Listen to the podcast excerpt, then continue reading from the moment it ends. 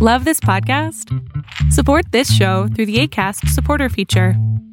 It's up to you how much you give, and there's no regular commitment. Just click the link in the show description to support now.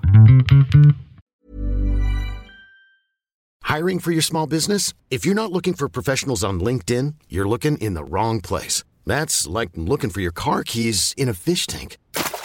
LinkedIn helps you hire professionals you can't find anywhere else, even those who aren't actively searching for a new job but might be open to the perfect role. In a given month, over 70% of LinkedIn users don't even visit other leading job sites. So start looking in the right place. With LinkedIn, you can hire professionals like a professional. Post your free job on linkedin.com slash achieve today. Queen Elizabeth II, Britain's longest reigning monarch and a rock of stability across much of a turbulent century, has died after 70 years on the throne. She was 96. The palace announced she died at Balmoral Castle, her summer residence in Scotland, where members of the royal family had rushed to her side after her health took a turn for the worst.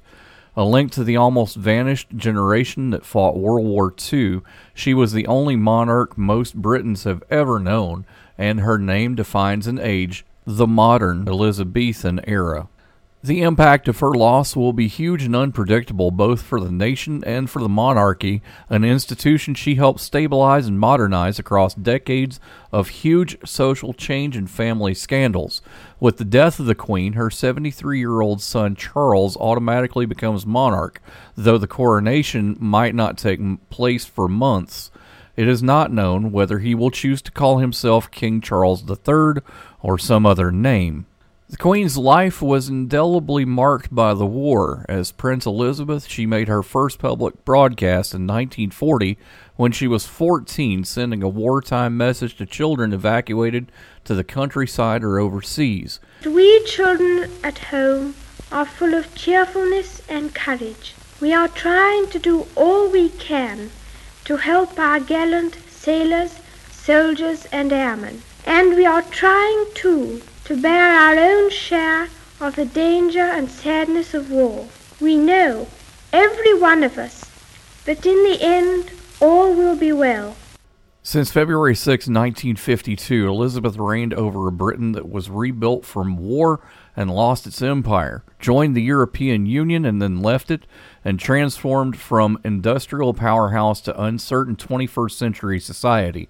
She endured through 15 prime ministers from Winston Churchill to Liz Truss, becoming an institution and an icon, a fixed point, and a reassuring presence even for those who ignored or loathed the monarchy. She became less visible in her final years as age and frailty curtailed many public appearances, but she remained firmly in control of the monarchy and at the center of national life as Britain celebrated her Platinum Jubilee with days of parties and pageants in June 2022. The same month, she became the second longest reigning monarch in history behind 17th century French King Louis XIV, who took the throne at age four. On September 6, 2022, she presided at a ceremony at Balmoral Castle to accept the resignation of Boris Johnson as Prime Minister and appoint Truss as his successor. Seven decades after World War II, Elizabeth was again at the center of national mood amid the uncertainty and loss of COVID 19, a disease she herself came through in February. In April 2020, with the country in lockdown and Prime Minister Boris Johnson hospitalized with the virus, she made a rare video address urging people to stick together. She summoned the spirit of World War II with that vital time in her life and the nation's by echoing Vera Lynn's wartime anthem, We'll Meet Again. We should take comfort that while we may have more still to endure, better days will return. We will be with our friends again. We will be with our families again.